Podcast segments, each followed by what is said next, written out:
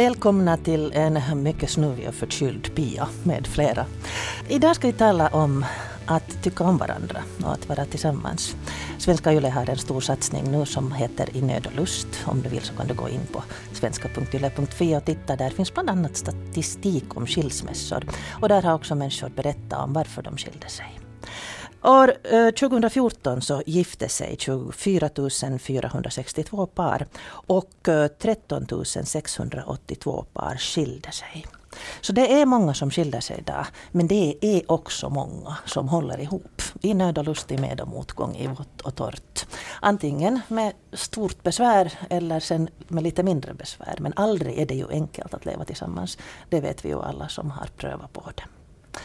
Ömsesidig respekt är det viktigaste för Marietta och Henrik Wäckström som sitter här i studion tillsammans med mig. Jag pratade med dem på förhand och bad dem säga vad är det viktigaste limmet i äktenskapet och då sa de att det är ömsesidig respekt. Och jag har också pratat med en familjeterapeut, Kristina Rosenberg, och hon säger att alla förhållanden går att reparera, att lappa ihop, även då när det har blivit lite trasigt, om man bara vill. Henne ska vi höra lite senare. Och sen har jag pratat med författaren Irmelin Sandman Lilius som har i 16 år skrivit en biografi över sin stora passion, det vill säga Carl Gustav Lilius. Och jag frågade henne hur det är med två konstnärer som lever väldigt intensivt och att den här passionen har funnits i deras äktenskap och finns ännu kvar fast Carl Gustav har gått bort. Men om vi börjar nu med Henrik och Marjatta Wäckström, välkomna hit. Tack. Vi sitter här i Ekenäs idag nämligen, det är riktigt skojigt. Eh, Toffe Westerlund sköter tekniken där och det känns sådär lite hemvant att komma hit tillbaka.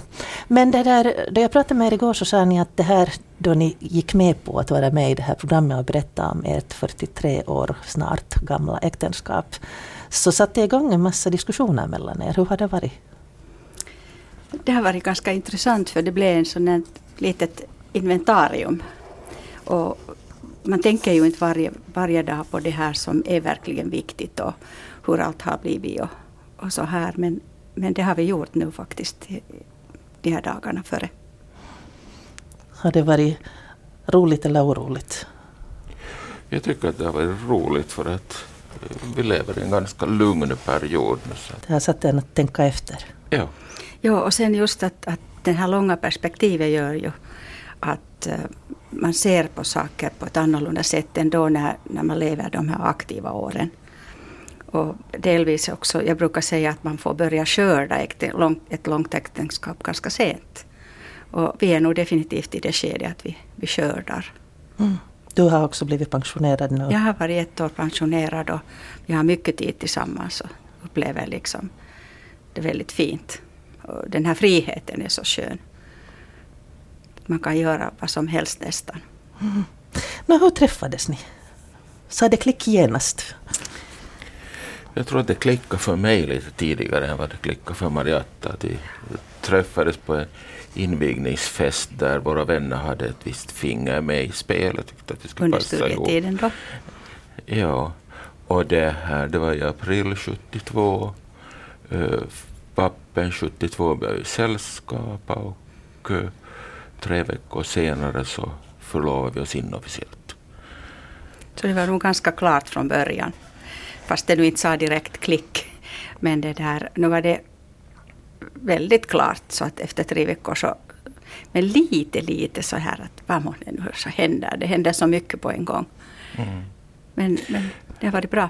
jag tror att vi ska förlova oss eh, officiellt eh, tidigare. Ja. Men vi hade vissa yttre eh, faktorer som spelade in som vi visste att det skulle lösa sig om vi skulle förlova oss. Och, och då tänkte vi framåt att, att när vi kommer in i kriser så det är väldigt svårt att i efterhand uppleva positiva känslor.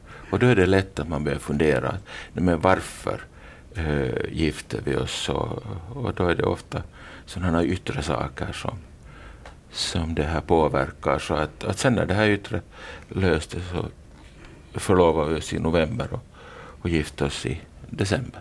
Ja, samma år som vi träffades. Mm.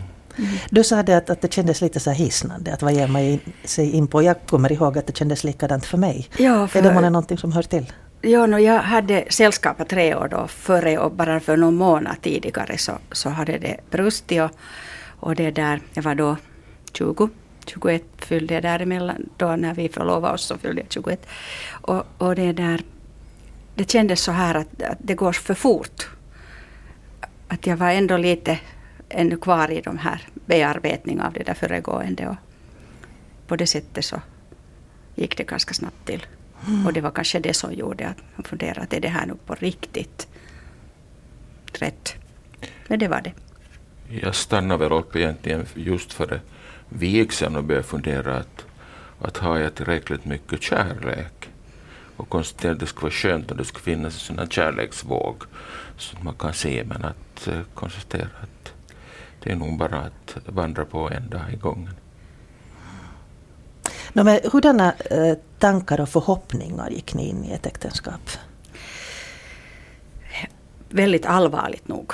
Vi, vi är nog inga stora humorister. En del säger ju att humorn är det där limmet som håller ihop deras relation. Men så är det nog inte med oss. Att vi är ganska pragmatiska och allvar, allvarsamma människor på det sättet. Att nu var det stort allvar och, och med den tanken att det här ska hålla livet ut. Att det här är det enda. Och, eh, och sen tycker jag åtminstone att det kändes så här att när vi är tillsammans och, och så kan vi göra vad som helst.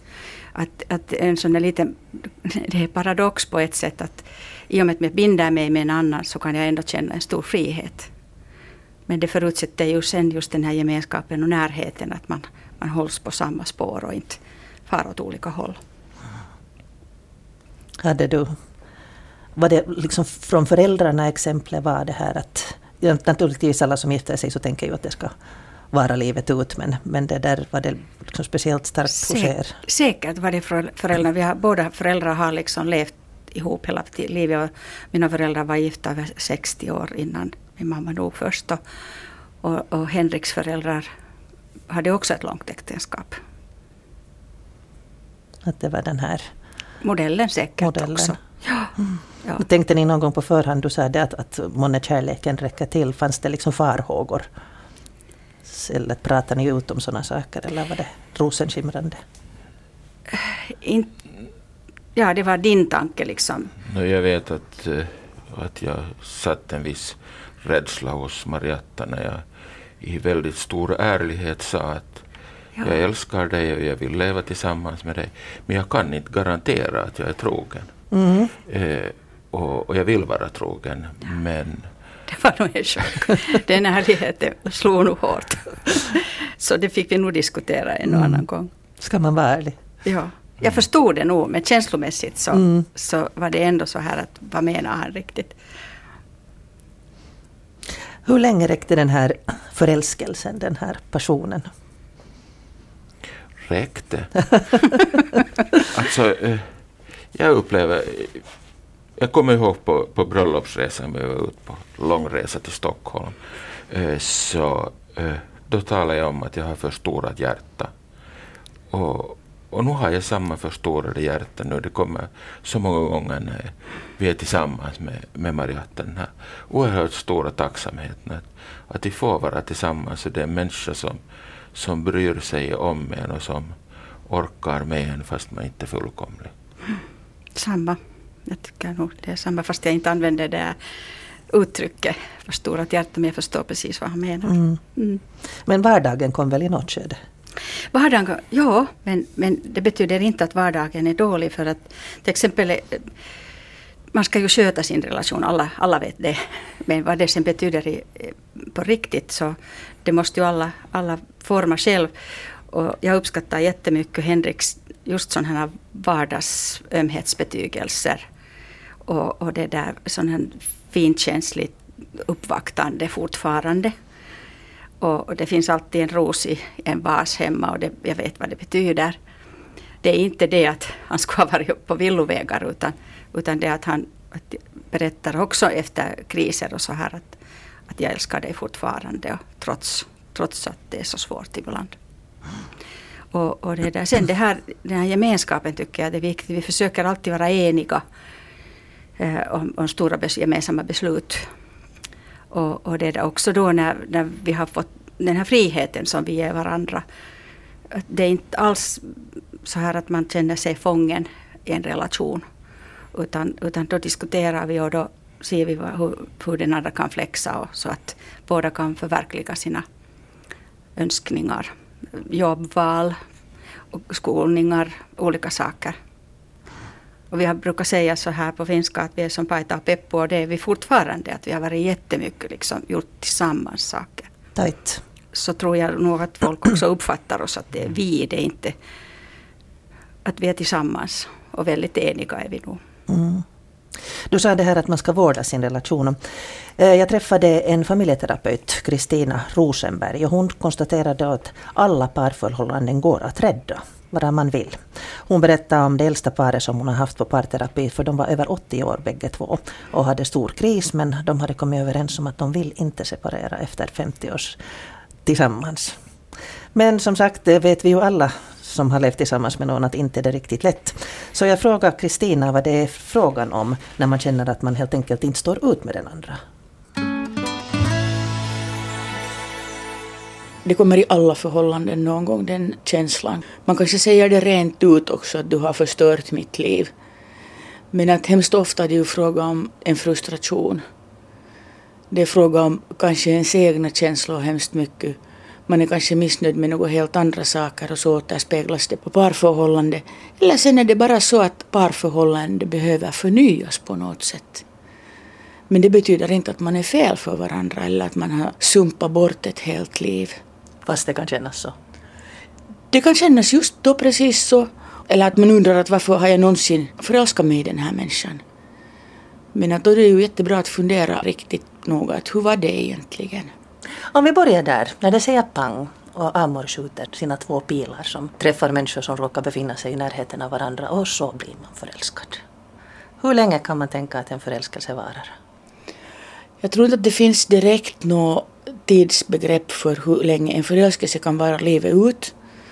Det kan vara några månader, några år. Men det viktiga är att man också räknar med att det kommer en grå vardag någon gång den här grå vardagen behöver ju inte skyla över förälskelsen.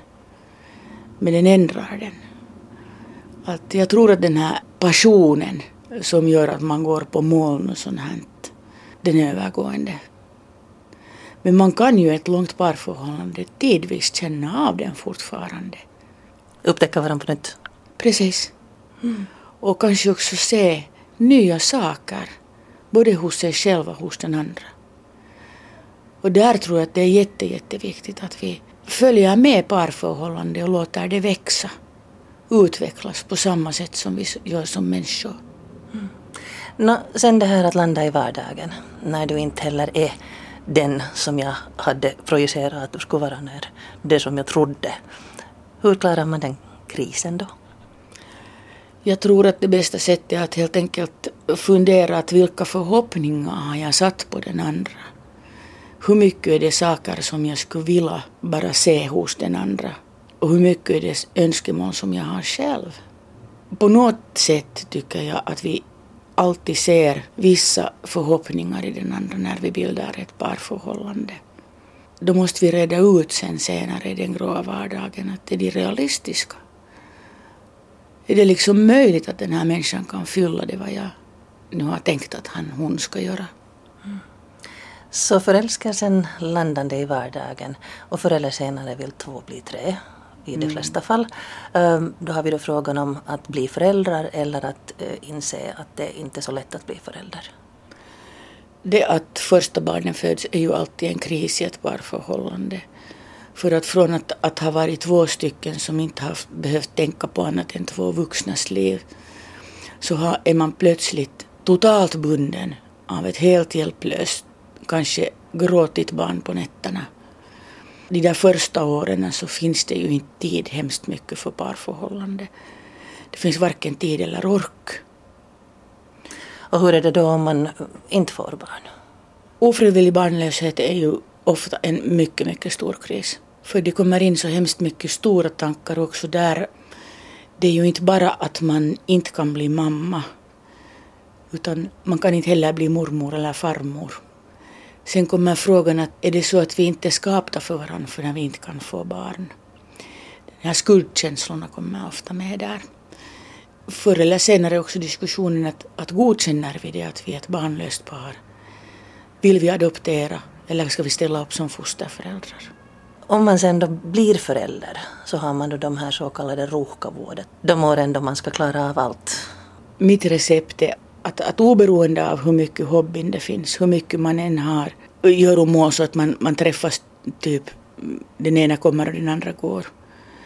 Så skulle jag vilja att folk skulle äta ett mål mat tillsammans, sitta ner utan telefoner, utan spel, bara sitta och pejla tankar att hur har dagen varit, vad har du gjort, vad har jag gjort? Om det är omöjligt i vardagen, så helga veckosluten för det då. För att om man inte sitter ner, talar med sina barn, talar med sin äkta hälft, så kommer man att glida isär. För man har till slut ingenting gemensamt längre. Och det här kanske syns då sen när man kommer fram till det tomma boet, empty nest. Ja. Eller då man kanske slutligen då har accepterat att man förblir barnlösa. Men sen ska man hitta varandra igen. Ja. Det är ju att har, har du liksom tappat bort varandra under 15 år så har du en tonåring i huset. Och hemskt ofta så börjar vi ju bete oss omedvetet, lite liknande som tonåringar. Och där kommer en ganska stor kris. Det är ju inte ovanligt att man skiljer sig när barnen så att säga har blivit lite vuxnare. Jag tror att det har att göra med det att vi har tappat bort varandra under vägen. Vi har liksom haft våra hobbyn så olika. Vi har aldrig suttit ner och talat igenom saker kanske. Går det att rädda ett förhållande ännu i det skedet? Det går alltid att rädda förhållanden. Min äldsta parterapi så var ett äldre par som var närmare 80. Deras motiv var det att hade jag varit gifta i över 50 år så vill de inte separera nu. No, den här så kallade Videnkymppin villitus, den vilda 50-åringen, eller då man kommer kanske kvinnan, kvinnorna beroende på hurdant parförhållande är i klimakteriet med hormonsvängningar, humörsvängningar och fysiologiska förändringar som då inverkar till exempel på sexualiteten. Hur är det där? Hur ska man klara av att hålla ihop? Jo, för det första så vill jag säga att män råkar också ut för det här, fast vi inte talar om det så öppet. Det skulle vara jätteviktigt i parförhållande att man skulle kunna säga åt den andra att du är viktig för mig. Och fast vi har det jobbigt ibland så tycker jag det är härligt att vi är gifta. För att det kan ju hända att man tappar tron på sig själv och, och, på att man är värd som kvinna eller man. Och då är det ju så lätt att gå ut och kolla att hej, tycker någon annan att jag är attraktiv? Plus att det är också jätteviktigt att man, man funderar över sexualiteten överlag. För sexualiteten innebär så hemskt mycket. Det är inte bara ett samlag ju äldre vi blir så desto mer får vi kanske märka att våra kroppar inte är längre som 20-åringar. Att acceptera varandras skröplighet och i förlängningen kanske också sin egen. Precis. Mm. Nå, sen åldras vi. Det kan komma sjukdomar, det kan ju komma i tidigare skede också som ju alltid är en kris. Men om man då tänker att man åldras tillsammans, vad är det för utmaningar? Största utmaningen är ju det att ju äldre vi blir så desto mera kommer våra egna särdrag fram. Man brukar ju skämta om gamla vresiga gubbar och gnatande kärringar. Och det finns ju kanske en viss sanning i det hela. Och där kommer vi igen tillbaks till det här att hur mycket har jag lärt mig att tolerera hos den andra. Men hur mycket måste jag tolerera? Man har ju rätt att säga ifrån också att så länge båda har huvudet på skaft sådär något sådär så tror jag att har man ett bra förhållande och man har hittat gemensamma sysselsättningar, gemensamma intressen det må vara sen kortspel eller att vandra ut eller plocka svamp eller någon hobbyverksamhet, laga Tiffany-glas eller... Det, det är ju massa... Spela dataspel? Till och med dataspela dataspel. Det finns åldringar som är jätteduktiga på det. Jag tror att om man har liksom någonting gemensamt så står man lättare ut också med den andras irritation. Mm. För att visst, det är helt säkert att när vi blir äldre och får krämpor så tror jag att vi alla blir ganska irriterade nu och då. No, du har själv varit gift i 34 år. Vad är er hemlighet? Förstås en, en hemlighet är den att vi har gått i parterapi. För att vi är i grund och botten ganska olika. Jag tror att det var hemskt viktigt att vi lärde oss att tala. Och sen finns det förstås också, jag har ju en hel del kunskap. Så vissa fallgropar har vi kanske kunnat undvika på det sättet att vi har medvetet tagit oss dit tillsammans. Vi gör medvetet saker tillsammans. Men vi gör också medvetet saker separat. För att äh, det blir så lätt att om man gör allting tillsammans så förlorar man sig själv. Och då, då har man inget eget liv mera. Så man måste stå på egna ben för att kunna vara tillsammans? Man måste lära sig att leva med sig själv för att kunna leva med någon annan.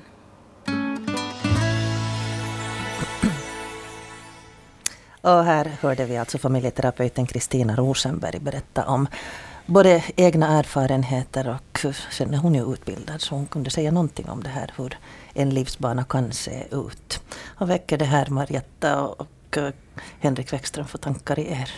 Känns det bekant? Jag tycker att hon på ett eh, väldigt fint sätt gav ord åt de eh, känslor och erfarenheter som jag åtminstone har och som jag tror att vi har. Ja. Och, och jag tänker på en sån sak som har varit en, en viss aha-upplevelse och det var det att vi kan inte ändra den andra. Jag gick nog i början med en viss bild av min kära hustru, hur hon var men också hur hon borde vara. Och, och det här ledde ganska mycket till konflikter. Att när jag kunde lämna den och konstatera att hon är den som hon är. Och ska det ändras så får hon själv ändra det. Jag kan inte gå in och ändra och göra en modell. För då, samtidigt så säger jag ju att, att du är inte bra så som du är. Jag accepterar inte henne. Att Hur länge tog det för dig att liksom komma till den insikten? Det var ganska i början av vår relation. Men jag upplevde nog att den kom som en, verkligen en aha-upplevelse. Och, och, när jag kunde lämna bort det så blev det betydligt bättre, eller hur? det blev väl en konflikt. Jag satte nog stopp ganska snabbt att det går inte att ändra och att han inte har rätt att göra det. Säkert var det något sådana disputer vi hade om den saken. Som, men till allt ändra. Förstod ni från början era olikheter? Eller för mig har det åtminstone varit en sån här insikt om att hej, du är på riktigt annorlunda än jag. Att det är inte bara det att du försöker vara som jag men inte riktigt lyckas. Ja, eh, nu tror jag att vi förstår varandras olikheter, så kanske vi inte är så där förskräckligt olika som, och, och hade gemensamma värderingar väldigt långt. Men en sak som jag nu kommer på här, det var det när vi hade en av våra första gräl. Eh, och det där, det var, där kom, blev det väldigt tydligt liksom hur olika våra bakgrund var. Att, att I mitt hem så, så talade man med stora bokstäver och man redde ut med samma och man var inte långsint. Och, och, och så här att det, det togs liksom katten på bordet. Och i Henrikshemmen igen så stred inte föräldrarna. Av olika orsaker hade de valt en sån linje att de öppet, strider inte öppet. Och det där, för oss blev det ju sen så att när det blev någonting, jag minns inte ens vad det var, så, så satt Henrik basken på huvudet och, och gick ut när jag höjde rösten. Och det var det värsta för mig, liksom, att nu stack han och han gav upp och han, han liksom ville inte reda upp och nu kommer han inte tillbaka. Det slog liksom till en massa känslor. Och för Henrik igen var det väldigt skrämmande att jag höjde rösten. Så han, han, han tänkte att nu, nu far han och lugnar ner sig. Och, och, det här är nog en sak som jag har fått jobba med väldigt mycket. Och, och det har också kommit in i relation till barnen. Mm. När Marietta har blivit irriterad på barnen och, och där exploderar. Så jag märkt att jag väldigt lätt tar barnens parti. Och det betyder att vi har en eh, konflikt, konflikt oss, emellan. oss emellan. Och det blir ju bara värre. Nu har jag lärt mig, och nu kan jag i lugn och ro sitta och vänta i tio minuter tills värsta trycket har kommit ut och sen konstatera att sen kan jag fortsätta. Fast nu för tiden så tycker jag inte att vi strider heller. Liksom. Att det, det, är också någonting som tiden har skött. Nu, nu är vi ju av olika åsikter men det är inte någonsin mera så där som det var under de här åren när allt ska funka och vi var många och, och, och så här. Så det, här, det ändrar också med tiden. Till all tur. Um, I något skede i mitt förra äktenskap som då höll i 25 år så um, märkte jag att våra gräl började vara sådana att man kunde egentligen sätta på bandspelaren lika väl. För att det var ändå samma saker alltid som vi grälade om. Hur är det med er? Är det liksom, har ni sådana favoritstridsäpplen? Vad grälar ni om, om ni grälar? Eller vad grälade ni om? Jag måste säga att jag inte minns mera riktigt vad vi grälade um, Pengar har jag förstått att nej, det är en det, sak. Städning, nej, olika uppfattningar om, om hur organiserat det ska vara. Inte så där små saker, nej. Utan det kan hända att det har nog med tidsanvändning att göra. Liksom att jag, I och med att Henriks jobb var sånt att han var ju alltid i tjänst i princip. Ja, Henrik har ju då varit präst. Jo, och, och, det, där, det betyder att, att han, han måste fara när det kommer ett samtal. Han hade sina plikter. Och jag hade egentligen alltid sånt jobb att jag, jag var hemma när barnen var hemma från skolan då. Och uh, jag hade mina förväntningar och vi hade våra planer och, och, det blev liksom förstört många gånger och så här. Så säkert har det gällt sånt. Ja, jag tror nog att det är mera de här förväntningarna som vi har haft på, ja. på varandra och blivit besvikna och, mm. och, och så här. Ja. Vi har inte stridit om praktiska saker. Vi har försökt, I och med att vi hade stor familj så måste vi dels ha väldigt tydlig kommunikation. Och, och, och det andra att eh, det var så mycket att göra att vi hade ganska bra arbetsfördelningar nog. Och tog hjälp också sen i vissa skeden. Så, så att det, det har inte varit något större. Pengar har vi aldrig stridit om. No, den här, du sa en besvikelse och det är ju ofta det som det, mm. det, det skär väldigt djupt. Mm. Man blir liksom sårad i sin till, tillit på något sätt. Hur blir ni sams? Just när det, det har känts väldigt svårt och man är ledsen. Det tar sin tid naturligtvis. Det behövs tid där. Och, och nu längre fram så tror jag att vi blir båda lite tysta när det är konflikt. Det är hemskt sällan vi har det men ibland så kommer det någonting så att man inte får det upprätt med samma. Och, och det där sen, sen är det någon deras som börjar tycka att nu får det räcka och så, så börjar vi prata nog. Ni reder upp? Vi reder upp alltid. Mm. Jag kommer ihåg någon gång med Marietta när vi hade en sån här tyst period.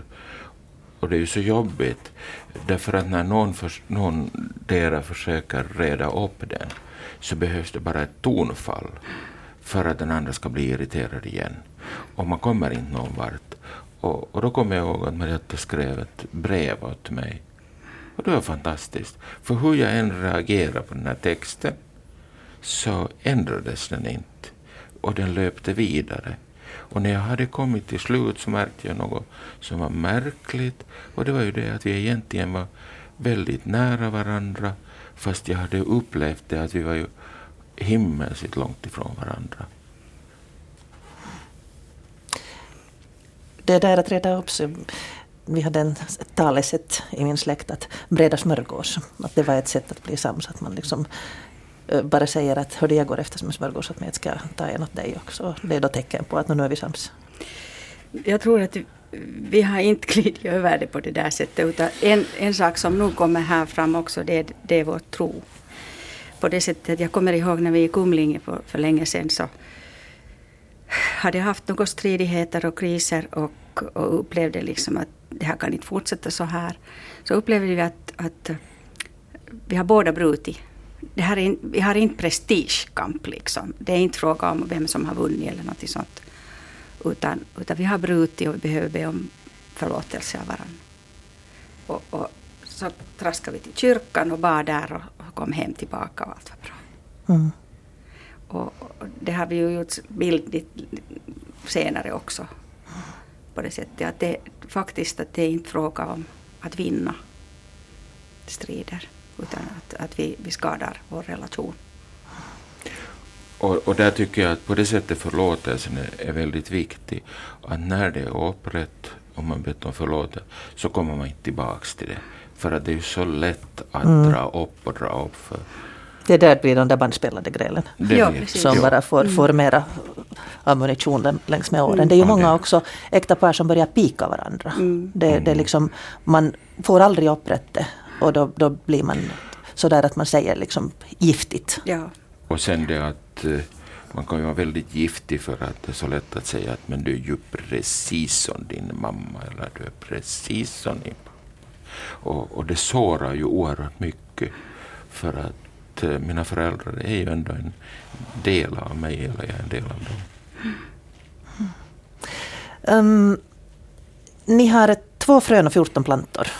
Det Ja. vill säga 14 fosterbarn och två egna barn. Och då talade Marietta här tidigare om hur arbetstyngda år det var under den tiden som huset var fullt. Hur kunde ni hålla kvar man och kvinna så att det inte blev mamma och pappa bara? Säkert var det mamma och pappa, eh, eh, men vi märkte inte. Eh, Men, men nu hade vi man och kvinna också. Dels var det den här arbetsfördelningen och sen dels den här gemenskapen och sen det att det, det var ett beslut, liksom det här att bli fosterförälder. Det var vårt gemensamma beslut. Det var aldrig bara liksom, det, det är så naturligt att det är kvinnans. Men, men att, att mannen kommer med så det är utan vidare absolut en styrka i det hela. Och sen ordnade vi nog tid åt oss, precis som hon också sa att man ska göra det. Vi, vi for ganska sent nog började vi för att började tynga förstås. Vi for utomlands på Tumis och vi for till Helsingfors och sova på hotell någon gång tillsammans, bara vi och, och så här. och, eh, Hittar ni någonting att prata om då? För att många gånger är det så att när man är helt inne i mamma och papparollen och sen ska man ha den här underbara middagen tillsammans och så sitter man där och hittar inte något annat att prata om än barnen. Det har vi också gjort. Men den där, och vi fostrade ofta på nätterna. Vi hade foto på alla, alla barnen på väggen och på kvällen när vi la oss så kollade vi igenom allas situation och vad vi eventuellt gör. Så, här. så det var väldigt aktiva nätter. Men eh, nu hittar vi annat att prata. Sen när man är trött så behöver man inte prata. Mm. Sen en sån här liten detalj som för mig åtminstone har varit viktig, det var det att då när jag var hemma när Marietta kom från jobbet så eh, tog vi 15 minuter där vi sa åt barnen, nu sitter vi, vi gick igenom det som har hänt och, och, och så här. Och, och det var skönt. Det är lite som den här ömhetsackon att vi behöver Mm, Ja, just det. eh, fullständig uppmärksamhet och sen kan vi gå vidare. Och sen tog vi en tid också när vi hade som mest barn då. Så började vi, vi vakna tidigare, en halvtimme tidigare än alla andra och gick bastu. Och hade liksom sån här tummistid. Och sen därifrån när vi kom så får Henrik och laga morgonmål och jag får och väcka barnen och rusta iväg dem.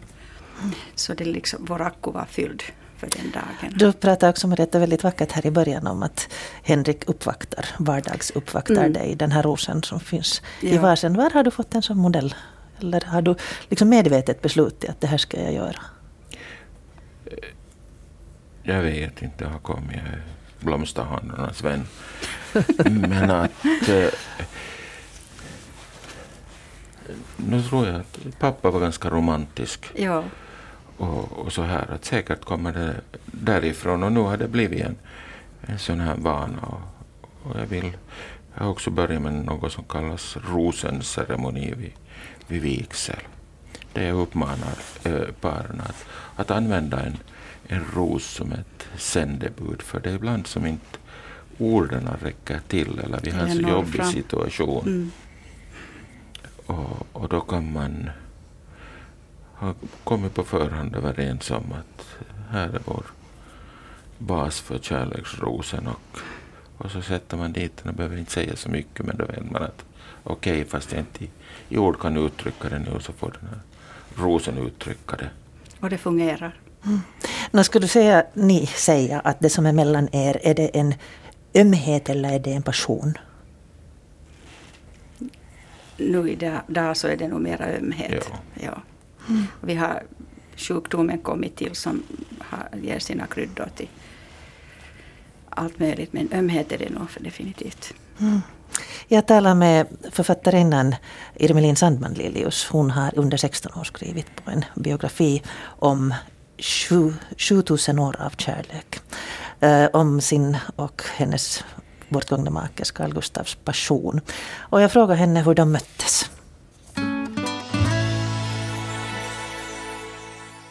Till att börja med så såg vi foton i Husis. Carl Gustaf såg ett foto av mig, för min första bok hade kommit ut 1955.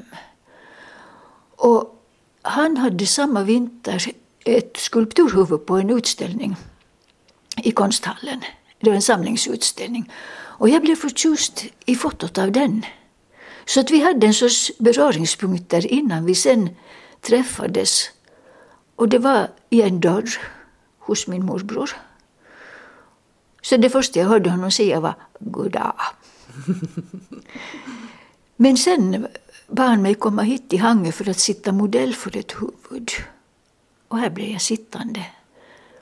Och jag skrev till min mamma efter första besöket här att jag skulle kunna gifta mig med honom bara för utsikten härifrån balkongen i övre våningen. Men att eh, andra orsaker tillkom ganska raskt. Och här är jag fortfarande. Mm. hur blev ni, du sa att andra orsaker tillkom ganska snart och ganska fort. Blev ni så där blixtförälskade?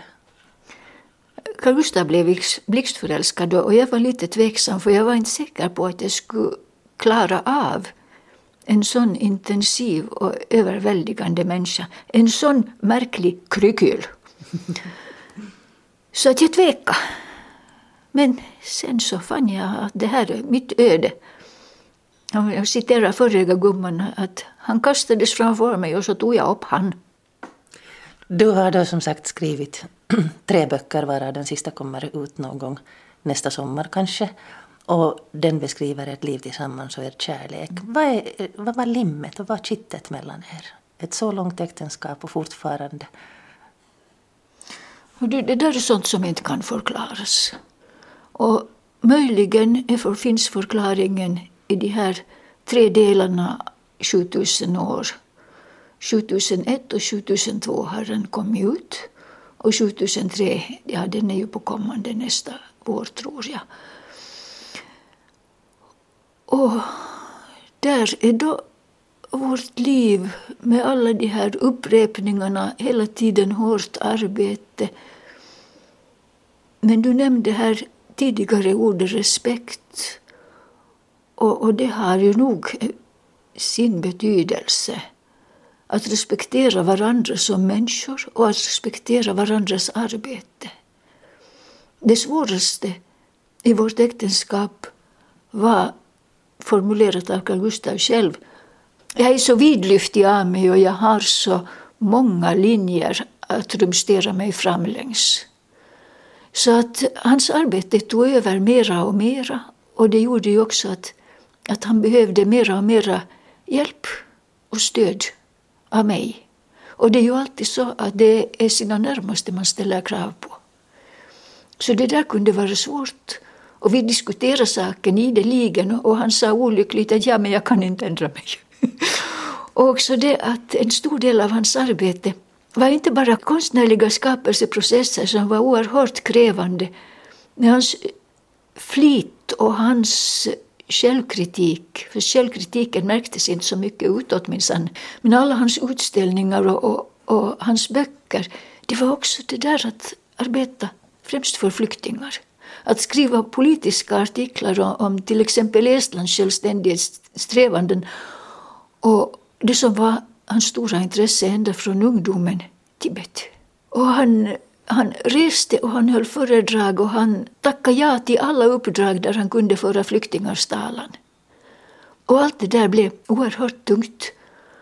Och också ville han gärna att jag skulle stanna hemma medan han var borta för att han skulle kunna ringa hem och berätta för mig. Ibland när det var några riktigt knepiga saker igång så kunde han ringa hem sex gånger samma dag och säga nu har jag gjort det och nu har jag gjort det och nu tror jag att det går bra för den här artikeln. Eller oj, oj, vad ska jag göra nu? Det har hänt en hemsk sak i, i hamnen där, där flyktingar motas av polis som påstår att de blir bitna av dessa flyktingar och därför måste belägga dem med handbojor. No, det kommer fram då att han behövde dig ganska mycket. Jo. jo uh, blev, kände du dig någonsin liksom överväldigad eller uppäten? Jo Jo då, jag kände mig alldeles överväldigad för att min hälsa var tidvis inte så god som jag hade önskat. Så att jag orkade inte på samma sätt som han. Men jag gjorde nog mitt bästa. Grälade ni? Nej, inte egentligen. Men han kunde bli mycket häftig och då blev jag alldeles stum. Jag begrep ju att inte var han arg på mig, han var arg på omständigheter. Funderar ni någonsin på att gå skilda vägar? Aldrig. Nej, det skulle vara en total omöjlighet. Vi var helt enkelt ödesbundna kan man säga. Att när våra två liv hade runnit ihop så blev det, kan man säga, ett dubbelliv. Och inte gick det att sära på det. Och ändå så har du ju varit verksam som konstnär hela tiden vid sidan om. Blev han någonsin avundsjuk på dig? Aldrig. Inte på mitt arbete. Han kunde vara svartsjuk när han trodde att jag intresserade mig för andra människor. Men det där var en ängslan, det hade aldrig någon verklighetsgrund. Var du någonsin svartsjuk? Jag kan säga att jag var olycklig över att han ägnade så stor del av sitt liv åt just de här svåra och aldrig slutande uppgifterna. Samtidigt som jag förstod att när han en gång hade tagit på sig ansvaret för att just arbeta för flyktingar så var det ingenting som han kunde lämna. No, han har varit borta i många, många år redan. Han dog 98 i december. Lever han fortfarande kvar i ditt liv? Jo, jo, det gör han. Fast på ett lite annat sätt. I början så drömde jag mycket om honom. Men nu det som jag inte skulle behöva de där drömmarna utan han är kvar som en sorts uh, värme i min tillvaro. Men jag hade lustiga drömmar. När mina döda kommer tillbaka i drömmar så är det ofta på såna roliga, finurliga sätt. Om Carl Gustaf så drömde jag att jag gick här i Hangö längs Berggatan. Jag gick upp för backen till, mot Frälsningshuset och där vände jag mig om. Och då kom han efter mig gnoende fram i slask och snö runt dåvarande Liljeforska hörnet. Och jag blev så glad och jag ropade åt honom. Men du lever ju! Och han sa, jo, visst lever jag. Och nu får du ringa till alla människor och säga att de inte behöver skicka blommor nästa gång.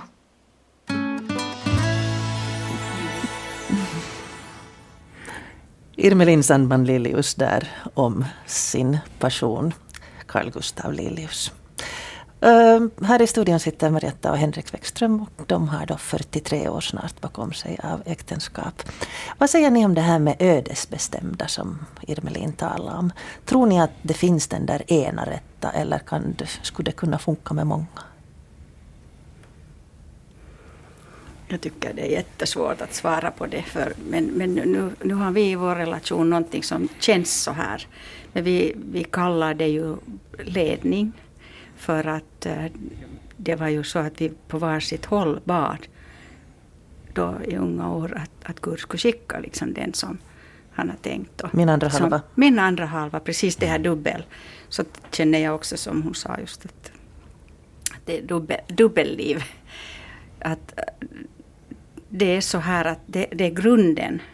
Det här äktenskapet är grunden i vårt liv. Och det är inte kanske så mycket projekt eller, eller så här utan därifrån sen riktar vi oss åt olika håll med olika uppgifter.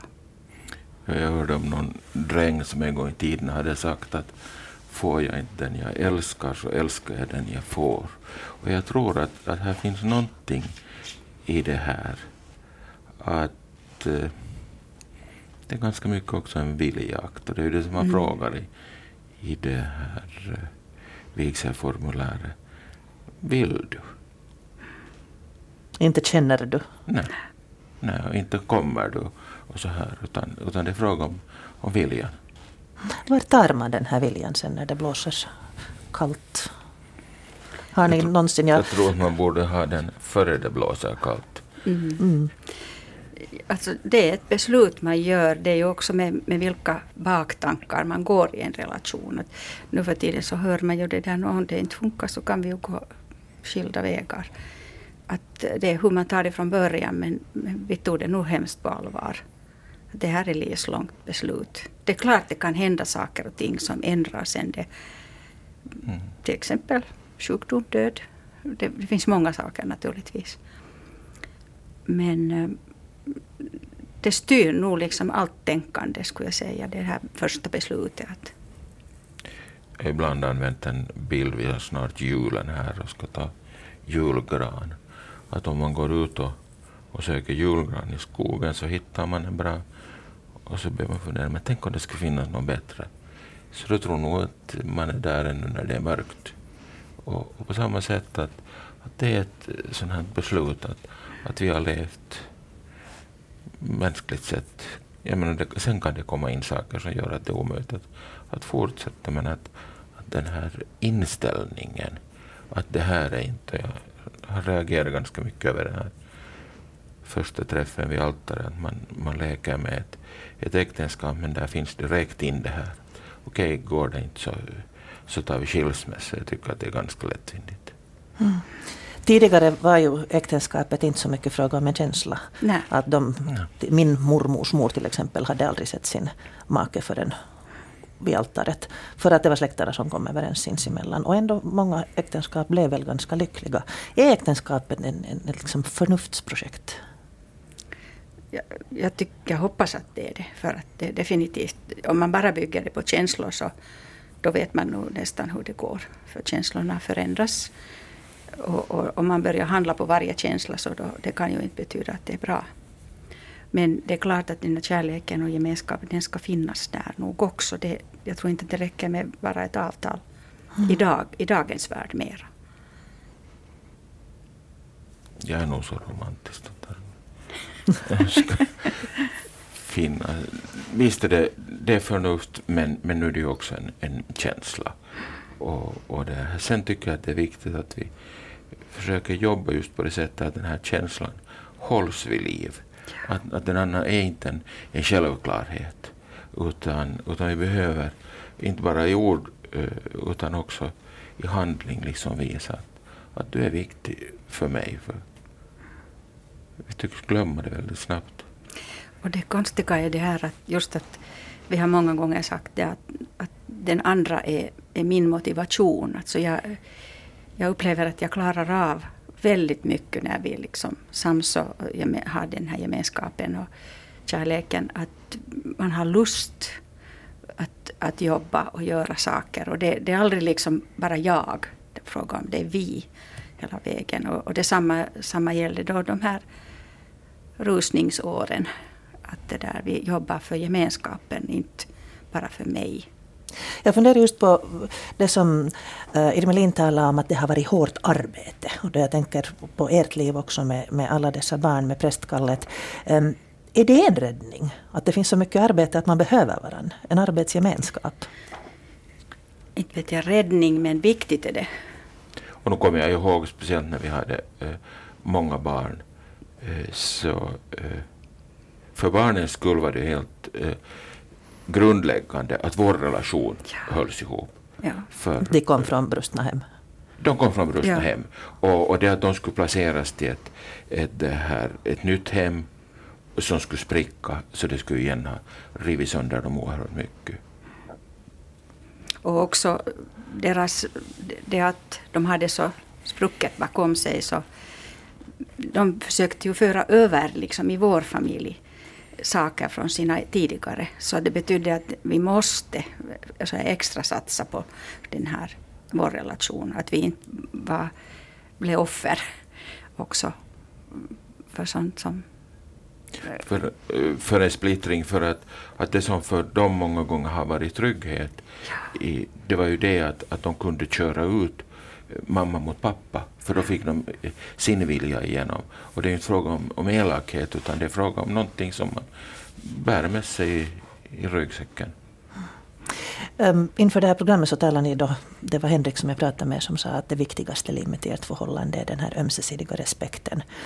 Så jag funderar på det just att uh, om man behöver varandra så um, är det ju lättare att respektera. Att om man mm. tänker tidigare i ett agrart samhälle så, så kvinnan och mannen behövdes, bådas kunskaper, bådas arbetsinsats behövdes för att man skulle överleva. Medan man idag kanske inte har den här gemenskapen. Man ser inte den andra hurdan den är på jobbet, hur trevlig och elegant och charmig den är, utan man ser bara den där lata uh, måchen som degar framför TVn. Ja, du har rätt i det där. Den här arbetsgemenskapen och familjegemenskapen var ju ihop för det. Därför kanske vi också lägger så mycket vikt vid känslor nu för tiden och analyserar och, och killar och, och ifrågasätter också våra egna beslut. Men eh, jag vet inte riktigt. Det, det är lyckligt tycker jag att man kan förena mm. arbete och, och parrelation. Men det får ju inte bara vara arbete heller. Utan... Ja, kanske vi lever i en tid nu när man betonar väldigt mycket den enskilda. Och, och så här det är inte eh, så pop att säga att jag behöver den andra. Men eh, jag tycker att det är fantastiskt också med min sjukdom. Att, att jag har en som jag kan, kan dela det här med. Jag har tänkt många gånger på att, hur det skulle vara. Jag har haft en, en god vän som har motsvarande. Och, och han var ensam. Och jag har tänkt på, på hans situation just det här att, att inte ha någon att, att dela. Det kan ju hända också i en relation att du inte kan dela.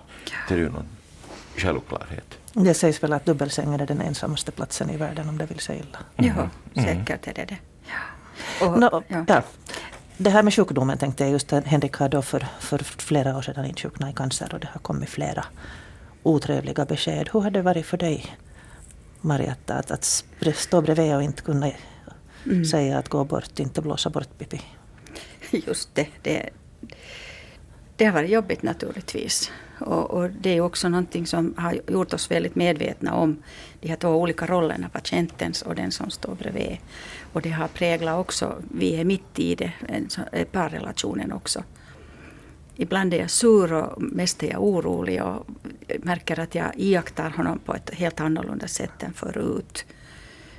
Eh, Ängslas över saker som jag inte har ängslats tidigare och så här. Att, att, men det förenar oss också. Men säkert blir han lite frustrerad på min, mitt höslande. Och, så att, men att nu, nu tycker jag att det på ett sätt tokigt att säga men det är också en rikedom att kunna tillsammans gå in i det. Jag, jag är nog med på de här viktiga läkarbesöken. Och, så att, att jag precis vet var vi går. Och, och vi talar hemskt öppet om både döden och allt annat, det här praktiska. Och det att man ofrivilligt måste avstå. Men det är ju också någonting som vi alla har framför oss. Att, att vi kan göra det tillsammans så här och också tillsammans med barnen så är ju nog värdefullt också. Eh, du sa här just att, att ibland är du sur. Att ja. helsike måste du gå och bli sjuk. Ja, alltså i och med att, att vi hade ju liksom lite funderingar kring det här att bli pensionerade och vad eventuellt göra då. Det, nu har vi ju en, en hel del begränsningar. Nu försöker vi ändå göra allt möjligt. Nu var vi till Stockholm igen här förra veckan och, och i mån av möjlighet så.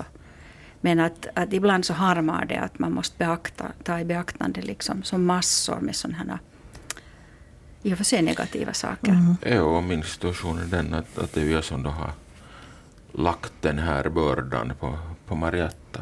Mm. Men jag är väldigt glad över, det är just en liksom lång relation. Ja. Att, eh, att vi, det här är de här jobbiga tiderna som vi får leva tillsammans. Mm. Och det, det, är egentligen ingen, om man nu säger, använder det ordet katastrof, utan det är någonting som vi tillsammans ska gå igenom. Mm. För det som vi har sagt åt barnen, att, eh, när de har kämpat med sina i tonåren och så här, att, att inte livet är alltid lätt. Svårigheterna hör med. Det är en naturlig del. Och, och sen är det fråga om att, att hur vi kan ta itu med dem och, och det här gå vidare genom dem. Det är starka ord, nöd och lust. Mm. Båda två är väldigt starka och båda är sådana som man kan göra ganska lite åt. Mm. Utan det att leva med. Mm, jag upplever själv att från mitt första äktenskap lärde jag mig väldigt mycket. Mm. Som jag nu i mitt andra äktenskap kan tillämpa och låta bli att falla i vissa gropar. Ni har då inte haft första och andra, men har ni lärt er? Vad har ni lärt er? Det kan vara lite svårt att precisera här, men det är helt självklart att vi har lärt oss mycket. Mycket och, och det här just vi, att vi det är inte så mycket mina rättigheter och dina skyldigheter utan hur vi gemensamt skapar ett liv, gemensamt liv. Mm. Nå, det där goda rådet åt de här som lyssnar på det här och eventuellt överväger att tassa till prästen eller magistraten. Va, vad ska man tänka på? Prästen kan få sista ordet här. No, satsa på det här. Vi behöver äh, satsa på det för att det är en så oerhört viktig relation. Och det går inte av sig själv. Nej. Mm. Marietta och Henrik Bäckström har jag haft som gäster idag och vi har talat om att leva tillsammans i nöd och lust. Hurdant ett gammalt förhållande är, ett långvarigt förhållande är. Um, jag heter Pia Abrahamsson. Du når mig på pia.abrahamsson.yle.fi eller sen kan du också inboxa mig på Facebook och jag hoppas att det här samtalet har gett också dig någonting att tänka på.